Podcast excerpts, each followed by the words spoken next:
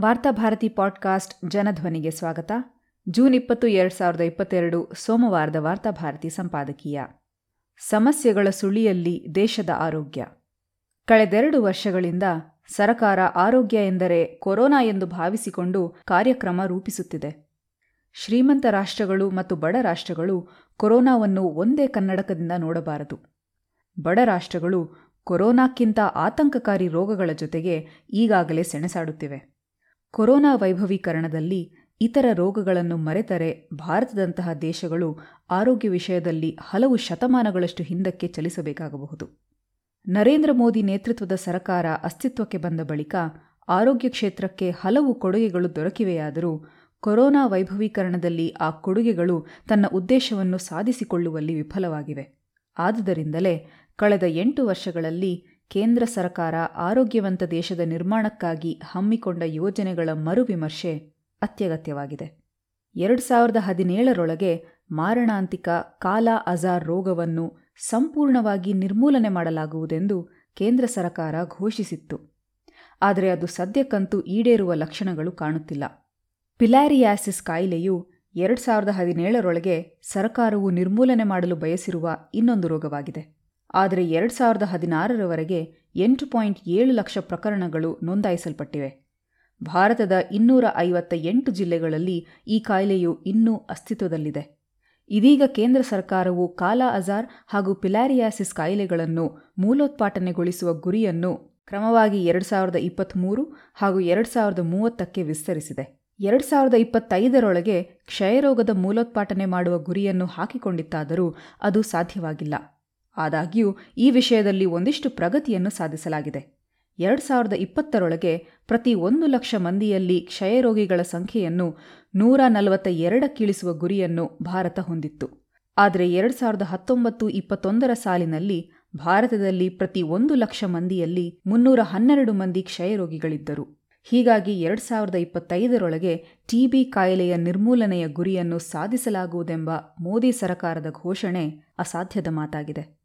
Corona ಗದ್ದಲದಲ್ಲಿ ಕ್ಷಯ ಬದಿಗೆ ಸರಿದಿದೆ. ಈ ರೋಗಕ್ಕೆ ಮೀಸಲಿಟ್ಟ ಅನುದಾನಗಳನ್ನು ಕೊರೋನಾ ವೈರಸ್ ವಿರುದ್ಧ ಹೋರಾಡಲು ಬಳಸಲಾಗಿದೆ. ಭವಿಷ್ಯದಲ್ಲಿ ಕೊರೋನಾಕ್ಕಿಂತಲೂ ಭೀಕರವಾಗಿ ಕ್ಷಯ ಕಾಡುವ ಆತಂಕವಿದೆ. ಪೌಷ್ಟಿಕ ಸೂಚಕಗಳ ಸುಧಾರಣೆಗಾಗಿ ಕೇಂದ್ರ ಸರ್ಕಾರವು ಎರಡು ಸಾವಿರದ ಹದಿನೆಂಟರಲ್ಲಿ ಪೋಷಣ್ ಅಭಿಯಾನವನ್ನು ಆರಂಭಿಸಿತ್ತು. ಮಕ್ಕಳು ಹಾಗೂ ಹದಿಹರೆಯದ ಬಾಲಕಿಯರಲ್ಲಿ ರಕ್ತಹೀನತೆಯ ಸಮಸ್ಯೆಯನ್ನು ವಾರ್ಷಿಕವಾಗಿ ಶೇಕಡ ಮೂರರಷ್ಟು ಕಡಿಮೆಗೊಳಿಸುವುದು ಅದರ ಗುರಿಗಳಲ್ಲೊಂದಾಗಿದೆ. ಆದರೆ ಬದಲಿಗೆ ದೇಶಾದ್ಯಂತ ಮಕ್ಕಳಲ್ಲಿ ರಕ್ತಹೀನತೆಯ ಪಿಡುಗು ಹಲವಾರು ವರ್ಷಗಳಿಂದ ಹೆಚ್ಚುತ್ತಲೇ ಹೋಗುತ್ತಿದೆ. ಬಿಹಾರ, ರಾಜಸ್ಥಾನ ಹಾಗೂ ಉತ್ತರ ಪ್ರದೇಶದಂತಹ ರಾಜ್ಯಗಳಲ್ಲಿ ಮಕ್ಕಳಲ್ಲಿನ ರಕ್ತಹೀನತೆಯ ಸಮಸ್ಯೆಯು ಕ್ರಮವಾಗಿ ಶೇಕಡ ಮೂರು ಪಾಯಿಂಟ್ ಎರಡು ಎರಡು ಪಾಯಿಂಟ್ ಎರಡು, ಏಳು ಪಾಯಿಂಟ್ ಆರು ಹಾಗೂ ಎರಡು ಪಾಯಿಂಟ್ ನಾಲ್ಕರಷ್ಟು ಅಂಕಗಳಿಗೆ ಹೆಚ್ಚಿದೆ ಎಂದು ರಾಷ್ಟ್ರೀಯ ಕುಟುಂಬ ಆರೋಗ್ಯ ಸಮೀಕ್ಷೆ ಎನ್ಎಫ್ಎಚ್ಎಸ್ ಐದು ವರದಿ ಹೇಳಿದೆ. ಇತರ ಎಲ್ಲ ಕ್ಷೇತ್ರಗಳ ಹಾಗೆ ವರ್ಷದಿಂದ ವರ್ಷಕ್ಕೆ ಆರೋಗ್ಯ ವಲಯದ ಮೇಲೆ ಸರಕಾರವು ಮಾಡುವ ವೆಚ್ಚ ಅಧಿಕವಾಗಬೇಕಿರುವುದು ಸಹಜ. ಆದರೆ ದೇಶದ ಒಟ್ಟು ಆಂತರಿಕ ಉತ್ಪನ್ನ, ಅಂದರೆ ಜಿಡಿಪಿಯನ್ನು ಗಣನೆಗೆ ತೆಗೆದುಕೊಂಡರೆ ಭಾರತವು ಎರಡು ಸಾವಿರದ ಇಪ್ಪತ್ತೊಂದು ಇಪ್ಪತ್ತೆರಡರ ಸಾಲಿನಲ್ಲಿ ಕೇವಲ ಶೇಕಡ ಪಾಯಿಂಟ್ ಮೂರು ನಾಲ್ಕರಷ್ಟು ಹಣವನ್ನು ವೆಚ್ಚ ಮಾಡುವ ಪ್ರಸ್ತಾವನೆಯನ್ನು ಹೊಂದಿತ್ತು. ಆದರೆ ಎರಡು ಸಾವಿರದ ಇಪ್ಪತ್ತೆರಡು ಇಪ್ಪತ್ತ್ಮೂರನೇ ಸಾಲಿನಲ್ಲಿ ಅದು ಶೇಕಡ ಪಾಯಿಂಟ್ ಮೂರು ಐದರಲ್ಲಿಯೇ ಸ್ಥಿರಗೊಂಡಿತ್ತು. ಆದರೆ ಎರಡು ಸಾವಿರದ ಇಪ್ಪತ್ತು ಇಪ್ಪತ್ತೊಂದನೇ ಸಾಲಿನಲ್ಲಿ ಕೇಂದ್ರ ಸರ್ಕಾರ ಆರೋಗ್ಯ ಕ್ಷೇತ್ರದ ಮೇಲೆ ಮಾಡಿದ ವೆಚ್ಚವು ಒಟ್ಟು ಆಂತರಿಕ ಉತ್ಪನ್ನದ ಶೇಕಡ ಒಂದು ಪಾಯಿಂಟ್ ಒಂದರಷ್ಟು ಆಗಿದೆ. ಆರೋಗ್ಯದ ಮೇಲೆ ಜನರು ತಮ್ಮ ಸ್ವಂತ ಹಣವನ್ನು ಅತ್ಯಧಿಕ ಪ್ರಮಾಣದಲ್ಲಿ ಖರ್ಚು ಮಾಡುವ ದೇಶಗಳ ಸಾಲಿನಲ್ಲಿ ಭಾರತ ಕೂಡ ಸೇರಿದೆ. ಇದರಿಂದಾಗಿ ಪ್ರತಿ ವರ್ಷ ಲಕ್ಷಾಂತರ ಮಂದಿ ಬಡತನದ ದವಡೆಗೆ ತಳ್ಳಲ್ಪಡುತ್ತಿದ್ದಾರೆ. ಹಲವಾರು ಆರೋಗ್ಯ ಯೋಜನೆಗಳನ್ನು ಘೋಷಿಸಿದ ಹೊರತಾಗಿಯೂ ಸರಕಾರವು ಈ ವಲಯಕ್ಕೆ ಸಮರ್ಪಕವಾದ ಮೊತ್ತವನ್ನು ವ್ಯಯಿಸುವಲ್ಲಿ ಯಾಕೆ ಹಿಂದೇಟು ಹಾಕುತ್ತಿದೆ ಎಂಬುದು ಬಿಡಿಸಲಾಗದ ಒಗಟಾಗಿದೆ. ಭಾರತವು ಬಯಲು ಶೌಚ ಮುಕ್ತ ದೇಶವಾಗಲಿದೆ ಎಂದು ಪ್ರಧಾನಿ ನರೇಂದ್ರ ಮೋದಿ ಅವರು ಎರಡು ಸಾವಿರದ ಹತ್ತೊಂಬತ್ತರ ಅಕ್ಟೋಬರ್ ಎರಡರಂದು ಘೋಷಿಸಿದ್ದರು. ಕೇಂದ್ರ ಸರ್ಕಾರ ಆರಂಭಿಸಿದ ಸ್ವಚ್ಛ ಭಾರತ ಯೋಜನೆಯ ಭಾಗವಾಗಿ ಪ್ರಧಾನಿ ಅವರು ಈ ಘೋಷಣೆಯನ್ನು ಮಾಡಿದ್ದರು. ಆದರೆ ಐದನೇ ರಾಷ್ಟ್ರೀಯ ಕುಟುಂಬ ಆರೋಗ್ಯ ಸಮೀಕ್ಷೆಯು ನಿರಾಶದಾಯಕ ಚಿತ್ರಣವನ್ನು ನೀಡಿದೆ. ದೇಶದಲ್ಲಿ ಈಗಲೂ ಬಯಲು ಶೌಚ ಸಾಮಾನ್ಯವಾಗಿದೆ ಎಂದು ಸಮೀಕ್ಷಾ ವರದಿ ತಿಳಿಸಿದೆ. ಶೇಕಡ ಹತ್ತೊಂಬತ್ತರಷ್ಟು ಕುಟುಂಬಗಳು ಯಾವುದೇ ಶೌಚಾಲಯ ಸೌಕರ್ಯವನ್ನು ಬಳಸುವುದಿಲ್ಲ.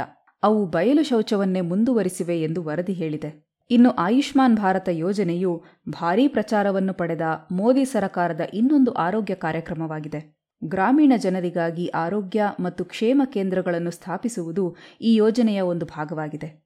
ಈಗ ಇರುವ ಉಪ ಆರೋಗ್ಯ ಕೇಂದ್ರಗಳು ಹಾಗೂ ಪ್ರಾಥಮಿಕ ಆರೋಗ್ಯ ಕೇಂದ್ರಗಳನ್ನು ಎರಡು ಸಾವಿರದ ಇಪ್ಪತ್ತೆರಡರ ಡಿಸೆಂಬರ್ ಅಂತ್ಯದೊಳಗೆ ಒಂದು ಪಾಯಿಂಟ್ ಐದು ಲಕ್ಷ ಆರೋಗ್ಯ ಹಾಗೂ ಕ್ಷೇಮ ಕೇಂದ್ರ, ಅಂದರೆ ಎಚ್ಡಬ್ಲ್ಯೂಸಿಗಳಾಗಿ ಪರಿವರ್ತಿಸುವುದೇ ಯೋಜನೆಯ ಗುರಿಯಾಗಿದೆ. ಎರಡು ಸಾವಿರದ ಇಪ್ಪತ್ತೊಂದರ ಡಿಸೆಂಬರ್ ಅಂತ್ಯದ ವೇಳೆಗೆ ಎಂಬತ್ತು ಸಾವಿರದ ಏಳ್ನೂರ ಅರವತ್ನಾಲ್ಕು ಆರೋಗ್ಯ ಹಾಗೂ ಕ್ಷೇಮ ಕೇಂದ್ರಗಳು ಕಾರ್ಯಾರಂಭಿಸಿವೆ. ಆದರೆ ಮೂರು ವರ್ಷಗಳಲ್ಲಿ ಸಾಧಿಸಲು ಉದ್ದೇಶಿಸಲಾದ ಒಟ್ಟು ಗುರಿಯ ಅರ್ಧದಷ್ಟನ್ನು ಕೂಡ ಸಾಧಿಸಲು ಸಾಧ್ಯವಾಗಿಲ್ಲ.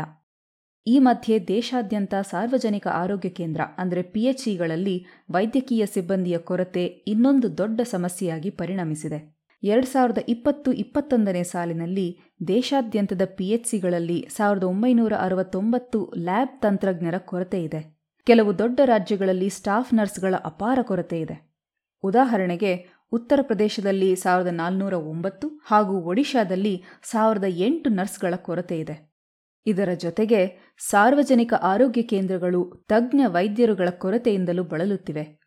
ಶೇಕಡ ಎಂಬತ್ಮೂರು ಪಾಯಿಂಟ್ ಎರಡರಷ್ಟು ಜನರಲ್ ಸರ್ಜನ್ಗಳು, ಶೇಕಡ ಎಪ್ಪತ್ನಾಲ್ಕು ಪಾಯಿಂಟ್ ಎರಡರಷ್ಟು ಪ್ರಸೂತಿ ತಜ್ಞರು ಹಾಗೂ ಸ್ತ್ರೀರೋಗ ತಜ್ಞರು, ಶೇಕಡ ಎಂಬತ್ತೆರಡು ಪಾಯಿಂಟ್ ಎರಡರಷ್ಟು ಸಾಮಾನ್ಯ ವೈದ್ಯರು ಹಾಗೂ ಶೇಕಡ ಎಂಬತ್ತು ಪಾಯಿಂಟ್ ಆರರಷ್ಟು ಶಿಶುರೋಗ ತಜ್ಞರ ಕೊರತೆಯನ್ನು ಅವು ಎದುರಿಸುತ್ತಿವೆ.